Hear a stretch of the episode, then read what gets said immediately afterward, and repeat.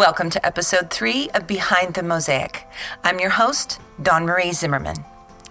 In creating this podcast, it was my desire to provide an additional mode of connection between artists, mosaicists, collectors, and enthusiasts at all levels of engagement with mosaic art.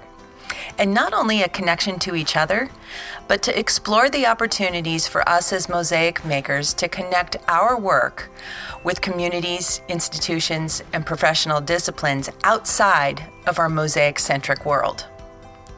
This week's guest is beautifully rooted between two disciplines and has forged her own path of connection between her calling as an artist and devotion to social work. Today, I chat with Dr. Megan Corrado. Megan Corrado is a doctor of social work and a licensed clinical social worker in the greater Philadelphia area. She earned her doctorate from the University of Pennsylvania and her master's of social services from Bryn Mawr College.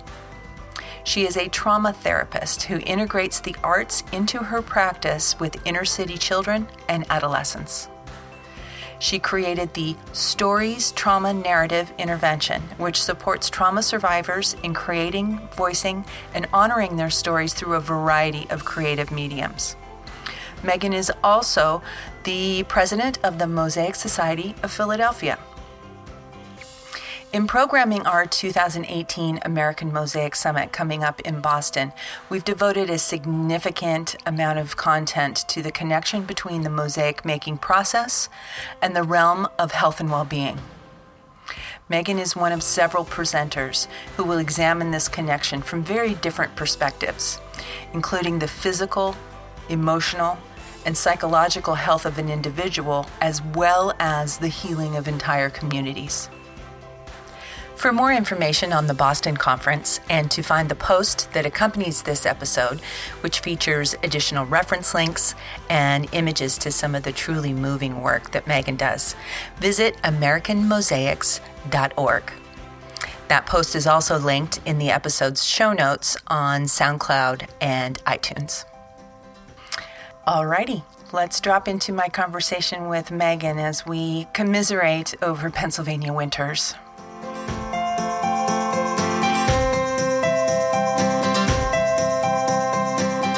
Feeling? well, you know, it's it's January in Pennsylvania. What can I say? right.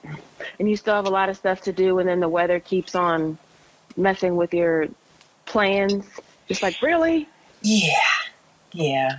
And you know, this, this strange swing we've had in the last week or so where we had that bitter cold and then it got warm and I know. Everything melted, and then today I woke up to another fresh new coating of snow. So it's.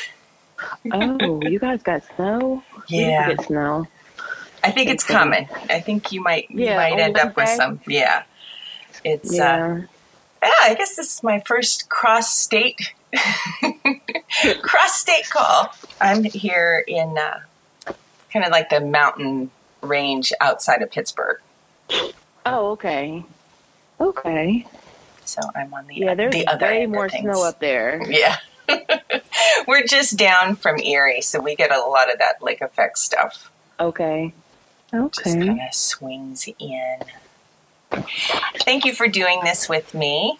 We uh, sure. are really enjoying this podcast series, and I wanted to make sure um, that I had you on as a guest because I find your your work and uh, the program that you've created and the incorporation of mosaic in your practice fascinating. And so I'm looking forward to chatting with you today. Well, thank you um, for having me. how did um, I want? I'm curious. Were you a, a maker as a child? Did you like making art or crafting or um, you know, doing artsy things as a kid? So I did like um, creating art as a kid. My mom was actually the the director of arts and crafts at um, a whole region of summer camps. Oh, as okay. a kid, and I used to tag along with her to all the classes and all of the um, workshops. So I really enjoyed that. Um, but I had trouble following directions, and that, the activities that she would facilitate because they're in a camp setting, you had to follow directions a lot. So I liked it, but then I was like, oh, I have to follow directions. I don't want it. Um, I don't want to do it wrong. Um, yeah. yeah, but I always um, was engaged in creative processes. I was um, also a writer as a kid. Yeah, okay. Um, I wrote a lot, and um, I was just always um, engaged in the creative arts. hmm Do you remember seeing your first mosaic? Were you little when you saw a mosaic? Yes. So it's funny because I didn't even notice it Mhm. until later on after I've been creating mosaics for a while. Um, but the foyer in my house growing up was actually mosaic. Oh, and it was really ugly. Um, it was like this brown tan ceramic tile. There was no creativity to it, but I did see that every day. and so you grow up later and you decide to become a social worker. Yes. And I'm curious where the, the social work and were you always artistic throughout your studies? So not necessarily. Okay. Um, so I would, I would definitely say that um, my journey to connecting the arts to my social work was a process. Mm, okay. So I wouldn't say it was a definitive moment in my career where I said, okay, now I'm going to connect art and social work.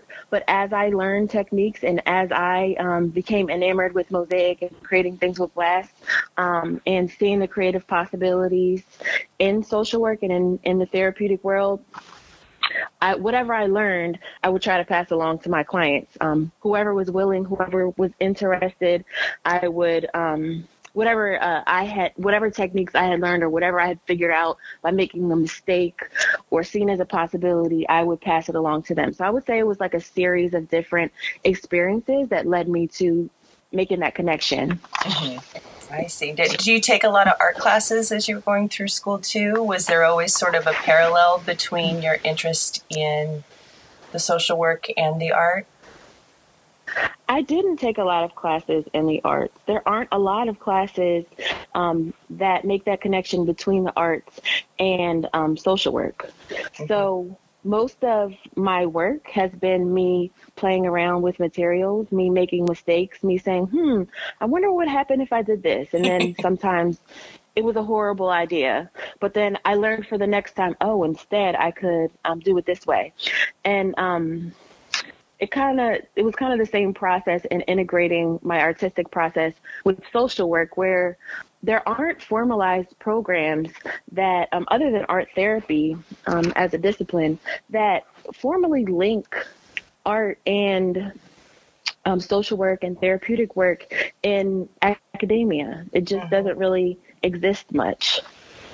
And so, what I'm curious, what what makes what you do different than, say, a traditional or um, structured art therapy practice? so i'm a licensed clinical social worker i'm not an art therapist Okay. Um, so, the, what makes it different is the fact that I um, already have like my core set of values. I already have my core set of um, our code of ethics as a social worker, and I'm bringing all those with me to my interactions with my clients. But then I'm saying a part of social work values is a strengths-based perspective, and it's meeting the client where they are. Okay. And part of um, part part of what I bring to the process is that um, I have a strong identity as a social worker, and then if I'm meeting a client where they are, and where they are is in a place of creativity and needing to express their emotions non-verbally, then I'm able to um, take my social work knowledge as a therapist and integrate that into something artistic. okay. So there's a lot of similarities, um, but I would say like there are some differences in there are some differences in um, the approach of an art therapist versus the approach of um, a social worker. Okay. It is a little different. Do you do you think they the the aim though is to end up in in a similar place where you've provided a a means of transformation for your clients through creative practice? Absolutely, okay. yes. The end goal is the same. Okay. And um, I do trainings with um, with clinicians and with other people who are interested in the creative process. And something that I like to say is that there um, there's often different paths to attain healing, and there's not a right or wrong path to take um, mm-hmm. because our ultimate aim is still to help people heal and to take their broken pieces and to make a cohesive whole, however that looks, and whatever discipline um, facilitates that process is okay. So it's a personalized process. Right. Excellent. And you work with them, with your clients in with much more than mosaic. You work, you play around with a lot of mediums, and that's probably yeah. part of that component where you where you look to specialize um, the tools and the methodology you use. Right. Right. Um, just thinking about the different um, opportunities I've had to create mosaics with clients. Um, like I mentioned before, it's like a journey. Mm-hmm. Um, as I'm learning things, I'm passing them along. And the first time that I created mosaics with my clients was at a middle school in Southwest Philadelphia. And this was the middle school that has since been shut down. A lot of schools have been shut down in Philly, and um, this middle school was one of them. And um, I, I tend to get clients that are more difficult, that have been through multiple therapists, that have a lot of trauma. And the teachers in the school and even some of the staff in our therapeutic program are like, you're going to make mosaics with them. Like, mm, you know, things mm-hmm. are sharp. Like, you know, this is glass, right? And I'm like, yeah, I do. And I, I think they can do it. so um, it was such an amazing experience. We did it in group therapy and they were so excited. And these are kids that people people would say, oh, they can't create anything or they're they're just um, they're gonna they're gonna use the glass as a weapon, yeah. but they didn't. And um, they did such such amazing um, works of art that they were proud of remember um, I took the art to each of the houses because I didn't want any of the art to get damaged in the process. Because um, kids in the Philly public school system, they have to take public transportation to get home. Like I know if something happens to their art on the way home, that they're going to, you know, be pretty upset because they took a lot of time on it. Right. So I dropped dropped each of the pieces off at each of the houses wow. and the parents were just in awe like my child made this like no not my child and and Mm-hmm. I think there's a lot of people who are looking to work with Mosaic in different environments and run into some of the same some of that same feedback. You know, you can't do mosaics with these kids. Um, mm-hmm. So, tell me a little bit about the project that you did with them. Yeah, they each of them had a board, and um, I didn't have a lot of materials. I we had no funding for mm-hmm. this project, so basically, um, at that point in time when I was making mosaics, I was just taking whatever people gave me and breaking mirror and um, assembling it into whatever into whatever it is that I felt that I wanted to create at the time, and that's how they created their mosaics too. So I kind of just took this hodgepodge of free materials, um, and we brought it to the school, and we had um, glass cutters. I didn't know how to use nippers at the time, so I wasn't able to teach them. We just used a glass cutter. And um, we did during our group therapy sessions, we made mosaics, and they just took the materials and made whatever they wanted.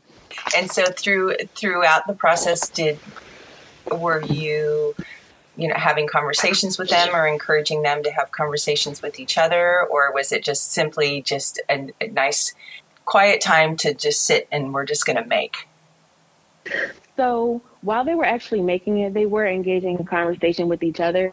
I didn't necessarily structure that conversation. I allowed them to have those conversations with each other. But then, like at the beginning of our group, and then at the end, we processed the experience. Oh, so during the create, while they were creating, you know, they I just let them create, and it was more self-directed process. But then we did talk about things before and after. Mm-hmm. And so, have you been able to use that as sort of a model moving forward? Does is that what was the inspiration behind your stories program? How did that come about? Was it through sessions like this? Ooh, so um, it's always an interesting question when people ask me how stories started, because once again, it's not a definitive moment. Mm-hmm. Um, so, stories is an intervention, um, and it's also a a business to create services and, um, excuse me, trainings and resources for inner city youth who have experienced trauma and um, also for their service providers. So, um, and I also, I, so I created um, a trauma narrative process to help people um, have a framework or an outline for how they can go about looking through their past positive and negative life experiences, organizing them, and then um, looking for looking toward their future vision. Mm, okay. So, as far as the process of developing stories, I think it started at an early age. Um, the seeds of stories begin at an early age, where um, I experienced trauma um, early on in life, and I continued to experience trauma throughout my own life. And um, it's interesting, like the parallel between my development of stories and um, my mosaic artistic life because it's kind of a parallel process. Mm, so it's kind of this um, in developing in developing stories, it was taking bits and pieces of literature and trainings and experiences and client feedback and my own um, and my own experiences as a clinician and a trauma survivor and kind of taking all of that tesserae of um, mm-hmm. knowledge and experience and then figuring out how how do I synthesize this into a program that people can actually use into a cohesive whole? So um, that is just a little bit about the process. Okay. I um, so I started off um, creating trauma narratives, creative trauma narratives with clients in 2009. And then um, I was just integrating the arts, kind of trying to integrate uh, all the knowledge and experience that I had, but on my own. Okay. And then when I went to University of Pennsylvania and got into the doctoral program, I decided I wanted to use that as an opportunity to formalize the process that I had already been using and to like synth- further synthesize all those bits and pieces of information mm-hmm. that I had gained throughout the years. Um, and then that, that has culminated in the development of an actual program that's being implemented, that's being used. So it's kind of like a mosaic process. Oh, wow. And so uh, then that makes me curious about the development of your personal mosaic art practice. When did you find, gosh, when did you find the time with all of this to to start making your own mosaic art? Mm-hmm. So it's funny people people ask me that a lot because I'm constantly like juggling different responsibilities and in and out of different worlds and different roles. But for me, um, I don't have a choice but to make time for Mosaic. Yes. Um, because Mosaic has been a survival strategy for me as a person. And there's been times where I I, have needed mosaic throughout my life and throughout very pivotal moments in my, my life. And um, it's not even so much that I I'm like, oh, I want to make a mosaic. It's more like I need to make this because it's part of my own healing process. It's part of my own dealing with stress and anxiety and trauma. And how do I take the pieces of my life that are broken mm-hmm. and integrate them? And then how do I do it physically in a mosaic? So you do have a, a very sort of a late, like it sounds like as things have developed and evolved throughout your life, your mosaic making process has a bit of a layered approach as well. You've got the layering of the yes. the philosophy of mosaic and applying that in your personal healing. But then there's also very much a mindfulness it sounds like to the the craft or the technique of mosaic making as well. Absolutely. And i just i love the fact that you can um the, the style of mosaics that i create like you mentioned does include multiple layers um sometimes i cry when i'm making mosaics sometimes um i'm in deep thought sometimes i'm um thinking about my future plans and my goals, sometimes I'm questioning why something happened. Um, and I love the fact that um, my my mosaic style enables me to use these different layers because they really represent different layers of experience. So I can put um, a layer of alcohol ink and then I can write something about how I'm feeling at the time. And then I can cover that up with tempered glass and then I can cover that up with something else. And it's, um, I just love how the medium is flexible enough to be able to accommodate for all those different layers. Um, and I, I feel like it shows a lot of depth. Well, and I think that brings me to asking you about the piece that uh, we will be showing in Mosaic Arts International in Boston. Um, we're going to start sharing the work of our Mosaic Arts International artists here in the coming weeks as we get ready for opening the exhibition February 15th. And you have a piece titled Self Love in the exhibition and I'll share a, an image of the piece in the post that I put together um, for our website.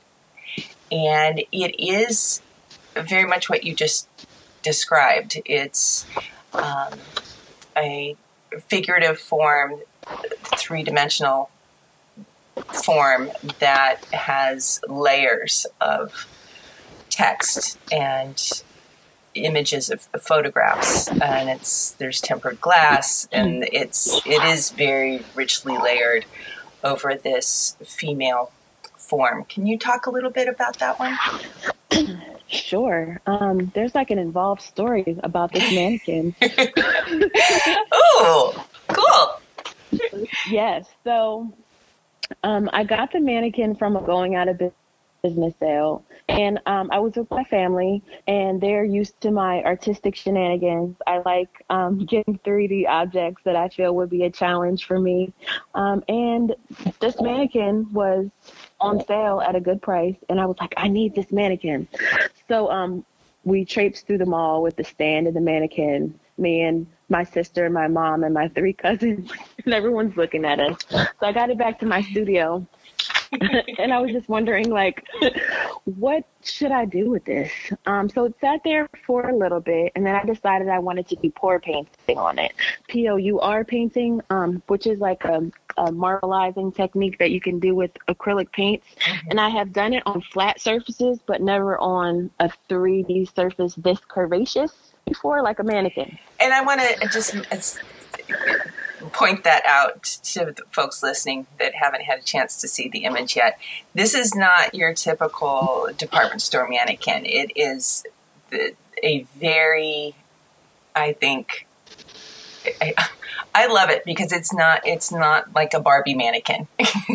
right. It's it's it's a very voluptuous mannequin. yes. but in a in an almost realistic way. So I I was curious about that. I mean, there's not a tight waist here. no, I, I love it. Mannequin on purpose too. I picked it on purpose. There were other skinnier mannequins, and I said I don't want those skinnier mm-hmm. mannequins. I want a mannequin that um has meat on her bones and um, that looks like me and, and, other people that I see on a daily basis. yeah, yeah, that's awesome. Okay, so you were you were going to play with pouring on it. Yes, so I did the pour painting on it, and it looked so cool, but I felt like it was too perfect. Mm-hmm. Um, so I let it dry and I left it there. So I was like, okay, I know how to do pour painting on a 3D um, mannequin. Okay. Um, then I left it there. And then and one day, my feelings of shame were really triggered. As I mentioned before, I am a trauma survivor as well, and I work with trauma survivors. So um, I came into the studio. And once again, this goes back to like my need for art. Like mm-hmm. I'm making things because I have some type of emotion or um, experience that I need to get out. So I go back to the mannequin and I just take um, a, a, paint marker, a Montana paint marker, and I just start writing um, X's all over the mannequin, different places on the mannequin's body where I felt shame on my body. Um, and then I started writing down the things that I felt were wrong with those particular parts of my body and why they brought me shame. And I was crying as I did it. And um, I left it there. And then I came back again another day and I looked at it and I felt like, well, I, I can't really leave myself in all of this shame. I can't leave myself in all of these negative messages. I encourage other people to look for the strength in themselves, and I need to figure out how to find the strength in myself too. So then I started um, collaging pieces of paper over top of all the areas where I put an X. And I wrote um, an alternative message, a more positive message that I could tell myself about um, about that shame instead. And I left it. Um, and I came back to it again, and I said, um, you know, what else can I add? What are other layers? So I added um, layers of um, photographs of myself, um, photographs of me enjoying life, uh, feeling excited, feeling free, um, kind of like the the antithesis of my experiences with shame. Mm-hmm. Then I found words that um, that depicted uh, different positive messages, and then I covered them in glass. So um, I guess I, I didn't necessarily have a plan as I was moving forward with mm-hmm. the mannequin. The plan was more just to use it as a means to express myself. And as I look at it now, um, I feel like it just really draws light to the different layers of experiences that we all have. Mm-hmm. Um, how we can have this polished exterior that everyone sees, and then we can also have these internal conflicting messages that no one else sees that we cover up underneath um, different layers of our being. Um, and then it also, I think, shares a message of the fact that we can build ourselves up even in the midst of that shame, even in the midst of that trauma. We can still um, build up our strengths and our abilities and our confidence. Um, to be able to develop a love for ourselves even in the midst of our own brokenness. It's a it's a, a beautiful piece. It's a, definitely a beautiful piece, and I what I like about it, knowing all of that and looking at it, the layer of glass to me um, really is the part of your resilience. There's all these layers mm. underneath but to me that glass is in a way like your your tough shell that's protected mm-hmm. all of this incredible stuff underneath and even though it's broken it's still pretty resilient in its mm-hmm. the way the layers show underneath but that, that there's still this um, strong exterior i think it's it's a real powerful piece and i'm thrilled to be staging it in Mosaic Arts International this year. So Thank congratulations. You. I think it's definitely a success. And the, the, jurors agree. Thank you. Yeah, I love the fact that um, just what draws me to Mosaic is the fact that I feel like it's really universal as a medium. Mm-hmm. Um, what other art form is taking intentionally taking things that are broken or intentionally breaking things and saying i'm going to use this to create something of beauty. I just i just love that about mosaic that we um and there, there's so many parallels between the mosaic process and also my process as um, a trauma clinician. Mm-hmm. How do we take whatever we have, whatever experiences we have, um, broken or whole, and figure out how to integrate them and figure out how to make sense of them? Um, and I just love the fact that Mosaic inherently uses this as a process. Um, and I just that's that's what I love about the medium. It's like it's giving an artistic process to something that we as human beings have to live with as a reality every day. Taking broken things, taking whole things, taking positive experiences, negative experiences, trauma, pain, pride, excitement, taking all these things together and integrating them into something um, into something creative. And I think the community of mosaic artists, uh, wouldn't you say, of those that you've met, are also very drawn to that aspect that there is a.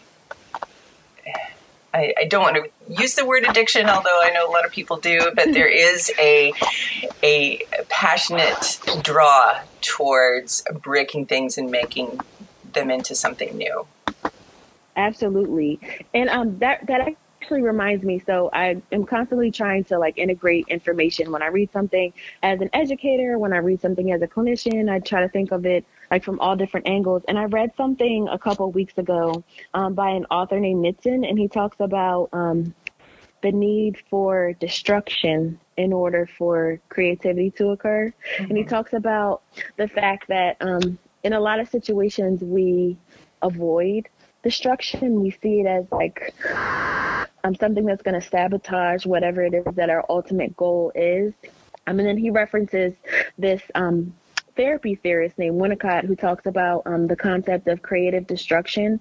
But I just, it doesn't get much more destructive than me uh, hammering a sheet of tempered glass, literally with a hammer, and saying, you know what, like I'm going to make it into a mosaic mannequin. Like I just, mm-hmm. I love the fact that um, I love the fact that um, we are we as artists, as mosaic artists, are embracing the fact that there needs to be some destruction in order for creativity to happen. And um, when we harness that creative power, um, we can really make something beautiful, even if it's smashed to a million pieces into smithereens. because there's the beauty of the process itself. Mm-hmm. Absolutely. So 2017 was a really busy year for you. Something really big happened in in the fall. You had a work accepted to the National Academy of Medicine's exhibit, um, Culture of yeah, Health. So, yes. Tell me about that. yes. So, um, I'm sometimes it's hard for me to like to even think about entering my work into different shows and things like that because it's such a personal process.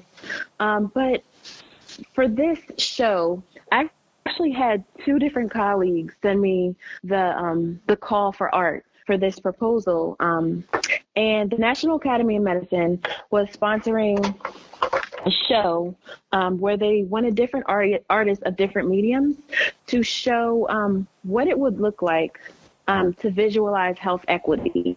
So, um, as a social worker, we don't really use the term health equity, so I had to look it up. Um, okay, I was going to ask you, what do yeah. they mean by health equity?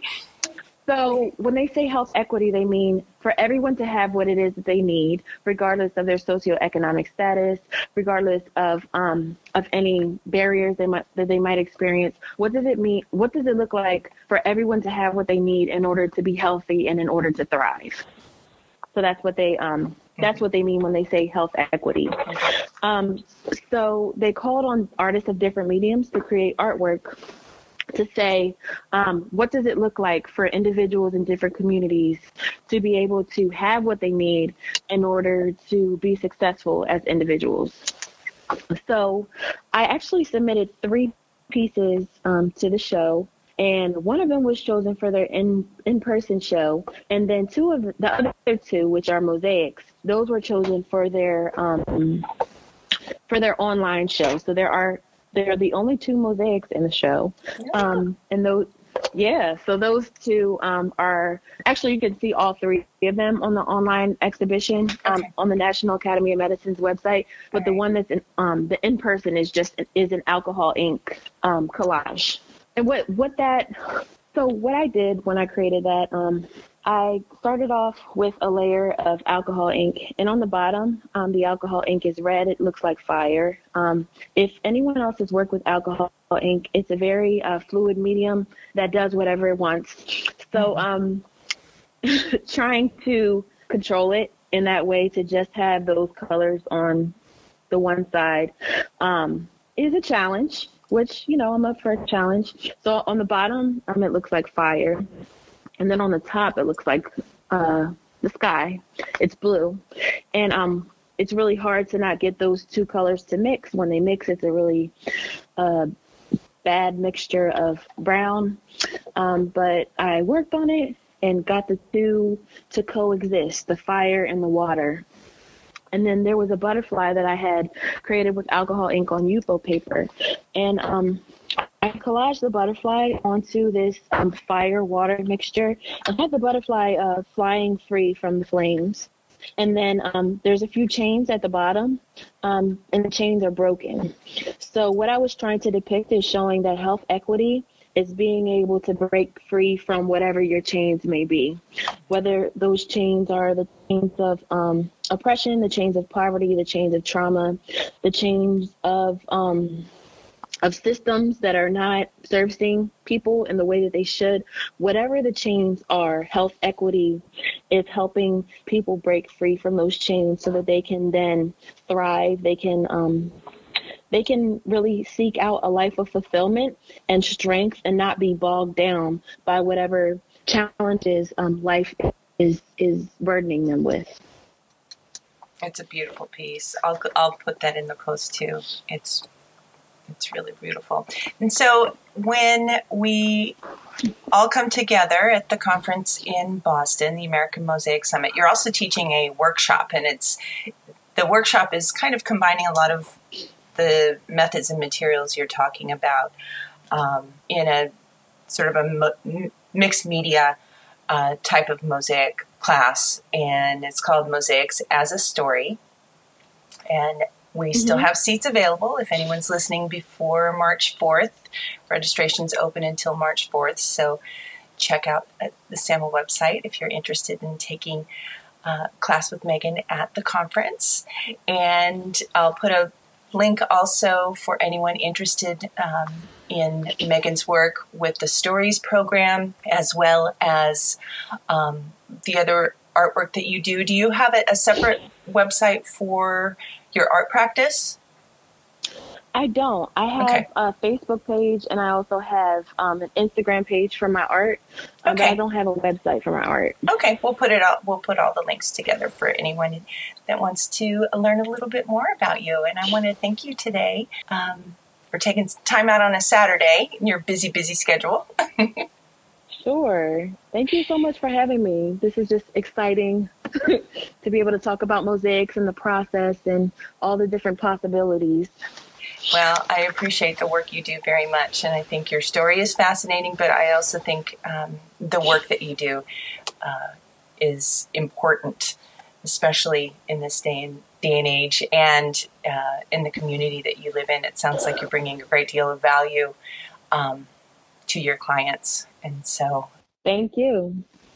It's so much of what you do and what you've experienced, I have also experienced. So and I mm. I use um, mosaic making in a very similar way to to process mm. my um, emotional experiences and personal you know uh, traumas. Uh, but I don't I don't know that I've experienced traumas anywhere near as severe as you have. They've I can get um, trauma is trauma. Trauma is trauma. I know, but it's a very similar um, experience in the breaking and the putting back together.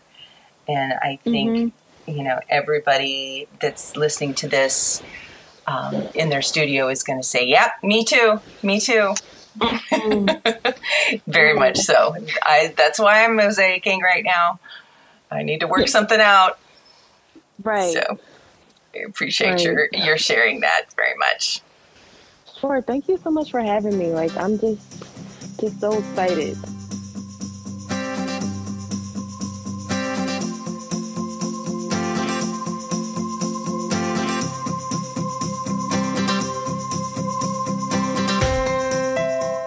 Metaphors using the practical steps of making a mosaic to represent healing and growth as human beings are endless.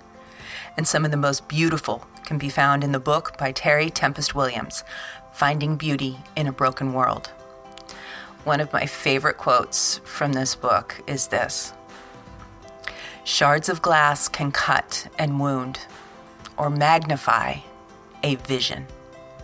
Mosaic celebrates brokenness and the beauty of being brought together. In my next episode, I will continue this conversation of mosaic as a healing art when I chat with an artist who has spent a significant portion of her career not only healing, but strengthening broken communities. New Orleans based artist Laurel True.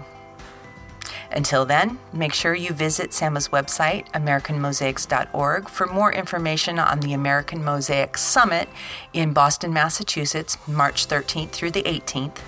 And in February, we will be sharing more information on our annual exhibition series, Mosaic Arts International 2018. Until then, thank you for listening. This is Dawn Marie Zimmerman.